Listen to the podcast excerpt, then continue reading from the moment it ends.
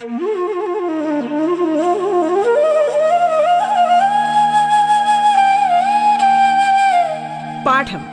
കേട്ടു പഠിക്കാൻ റേഡിയോ കേരളയിലൂടെ.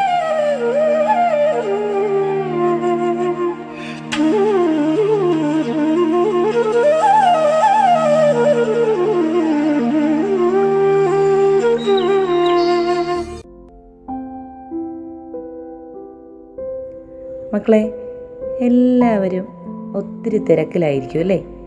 അവധിക്കാലമായിട്ട് കുറേ കാര്യങ്ങളൊക്കെ നിങ്ങൾ ഏറ്റെടുത്തിട്ടുണ്ടാകും. കുറച്ച് കാര്യങ്ങൾ ടീച്ചർ ഒന്ന് പറയട്ടെ? ആദ്യം ടീച്ചറിനെ ഒന്ന് പരിചയപ്പെടുത്താം.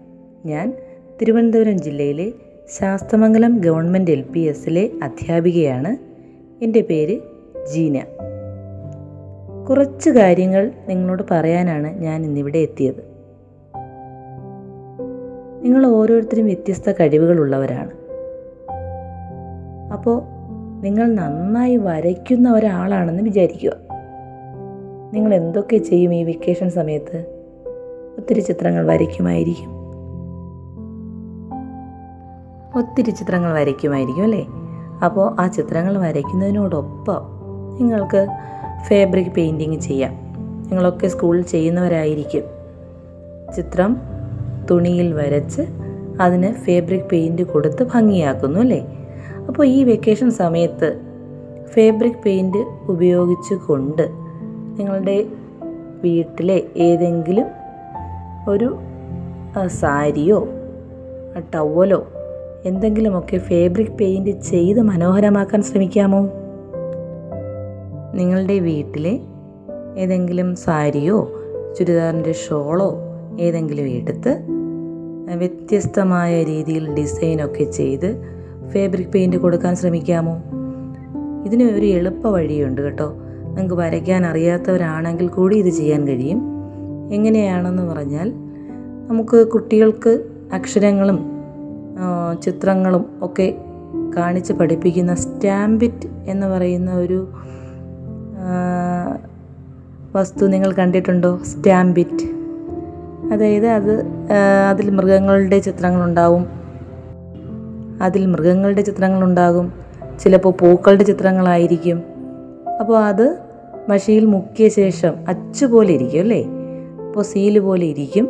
അത് മുക്കി നമ്മൾ എന്ത് ചെയ്യാറുണ്ട്? കുട്ടികളുടെ ബുക്കിലൊക്കെ നമ്മൾ വയ്ക്കാറുണ്ട്. അങ്ങനെയുള്ള സ്റ്റാമ്പിറ്റ് ഉപയോഗിക്കാം നിങ്ങൾക്ക്. ആ സ്റ്റാമ്പിറ്റ് ഉപയോഗിക്കുമ്പോൾ ഉള്ള പ്രത്യേകത പൂക്കളുടെ സ്റ്റാമ്പിറ്റാണ് നമ്മൾ ഉപയോഗിക്കുന്നതെങ്കിൽ പൂക്കളുടെ ഡിസൈൻസ് നമുക്ക് നിർമ്മിക്കാൻ പറ്റും. വളരെ എളുപ്പത്തിൽ നമുക്കത് ചെയ്യാൻ പറ്റും. അപ്പോൾ എല്ലാവരും നിങ്ങളുടെ വീട്ടിലെ ഏതെങ്കിലും ചുരിദാറിന്റെ ഷോളോ സാരിയോ ഫാബ്രിക് പെയിന്റ് ഉപയോഗിച്ച് മനോഹരമാക്കി മാറ്റണം. കേട്ടോ? അവധിക്കാലം രസകരമായി മുന്നോട്ട് കൊണ്ടുപോയിക്കൊണ്ടിരിക്കുകയാണ് ഓരോരുത്തരും എനിക്കറിയാം.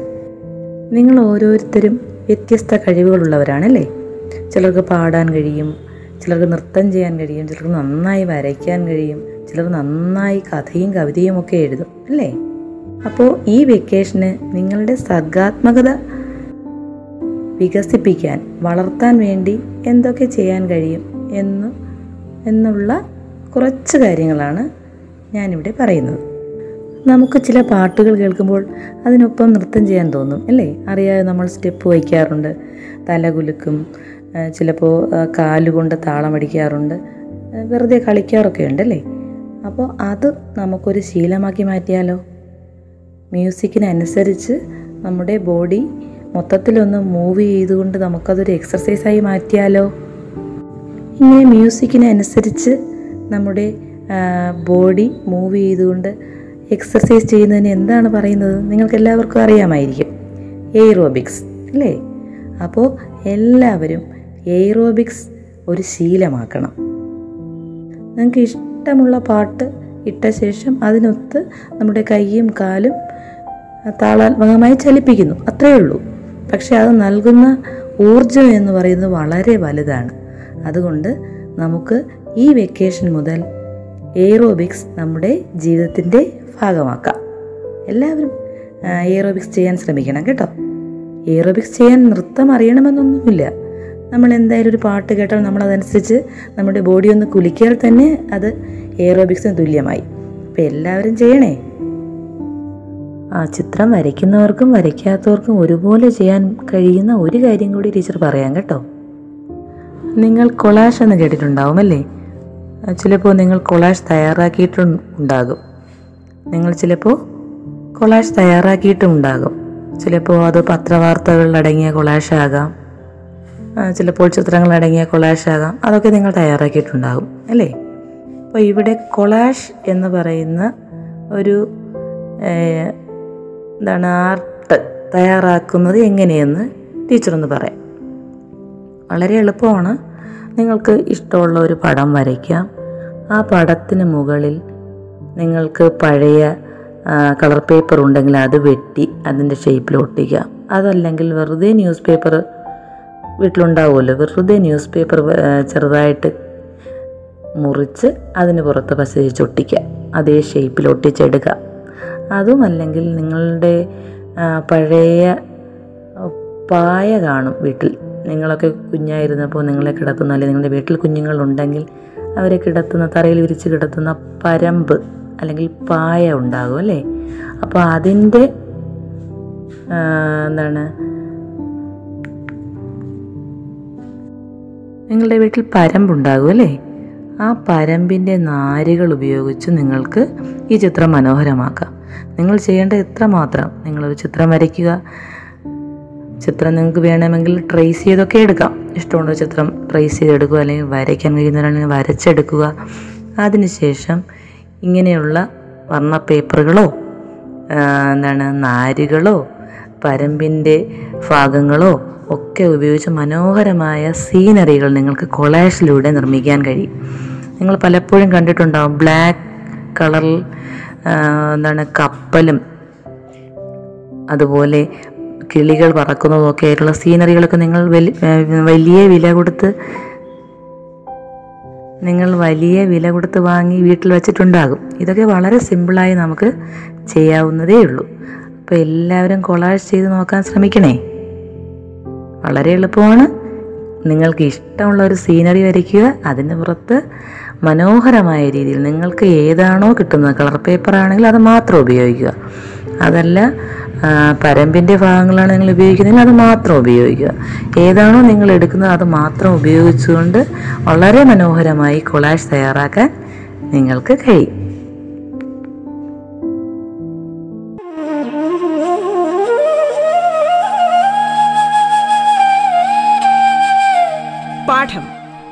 പഠിക്കാൻ റേഡിയോ കേരളയിലൂടെ. പാഠത്തിൽ ഇനി ഇടവേള.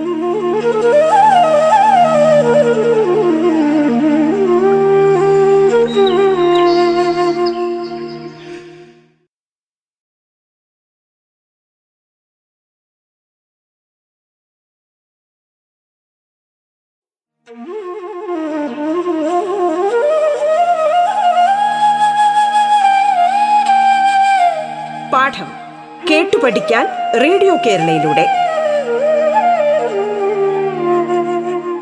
തുടർന്ന് കേൾക്കാം പാഠം.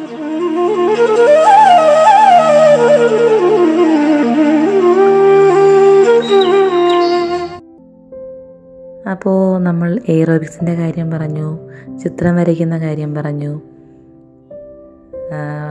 പപ്പറ്റ്സ് തയ്യാറാക്കുന്നതിനെ കുറിച്ച് പറഞ്ഞു കുറേ കാര്യങ്ങൾ പറഞ്ഞു അല്ലേ?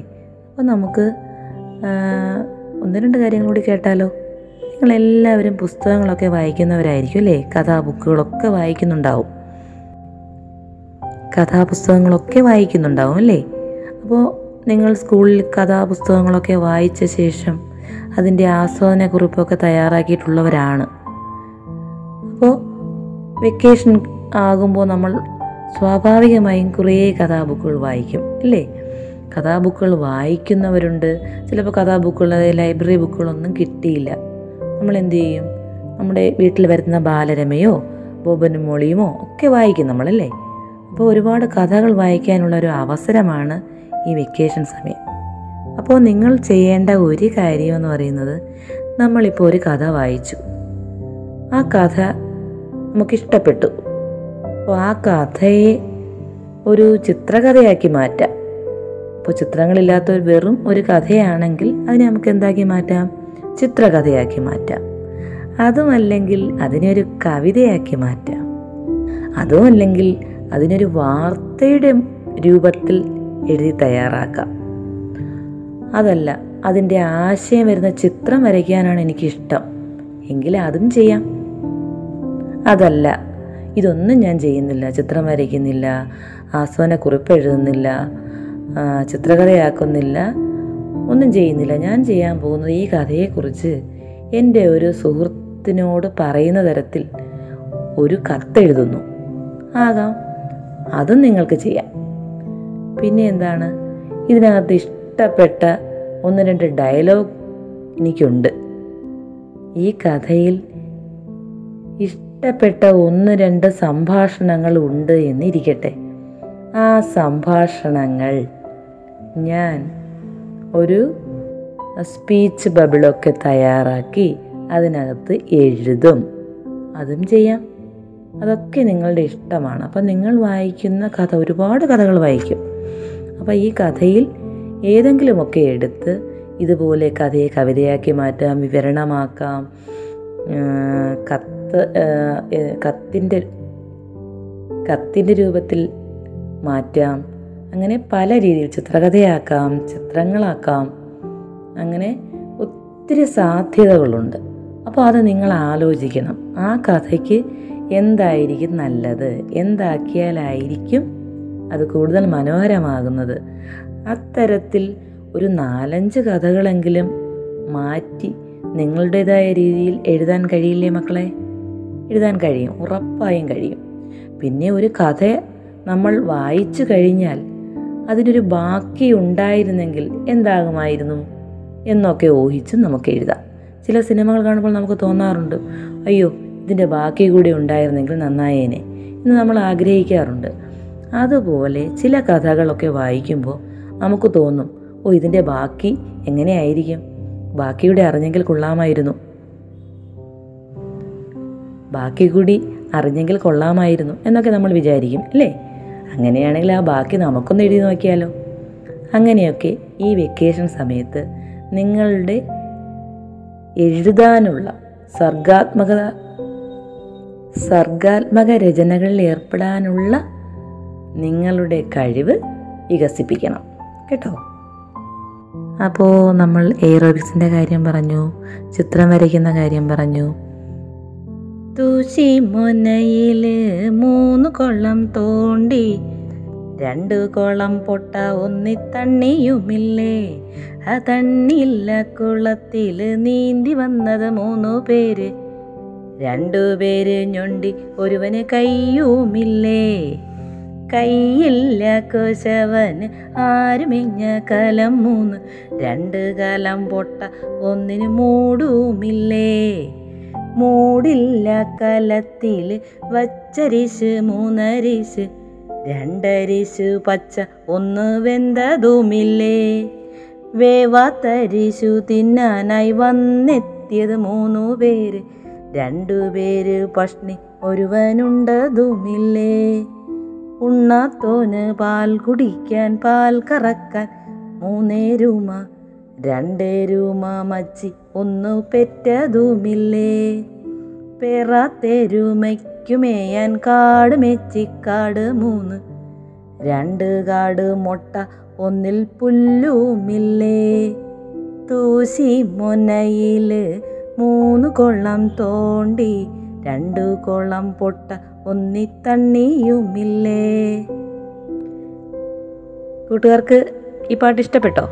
ഇങ്ങനെ ഒത്തിരി രസകരമായ കവിതകളും പാട്ടുകളും ചലച്ചിത്ര ഗാനങ്ങളും ഒക്കെ നമ്മുടെ മലയാളത്തിലുണ്ട്.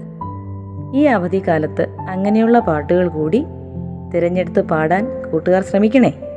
അപ്പോൾ വിജ്ഞാനപ്രദവും കൗതുകകരവുമായ കാര്യങ്ങൾ ചെയ്തുകൊണ്ട് അവധിക്കാലം നമുക്ക് അടിച്ചു പൊളിക്കാം. അപ്പോൾ ഇനി മറ്റൊരു ക്ലാസ്സുമായി വീണ്ടും കാണാം. നന്ദി നമസ്കാരം.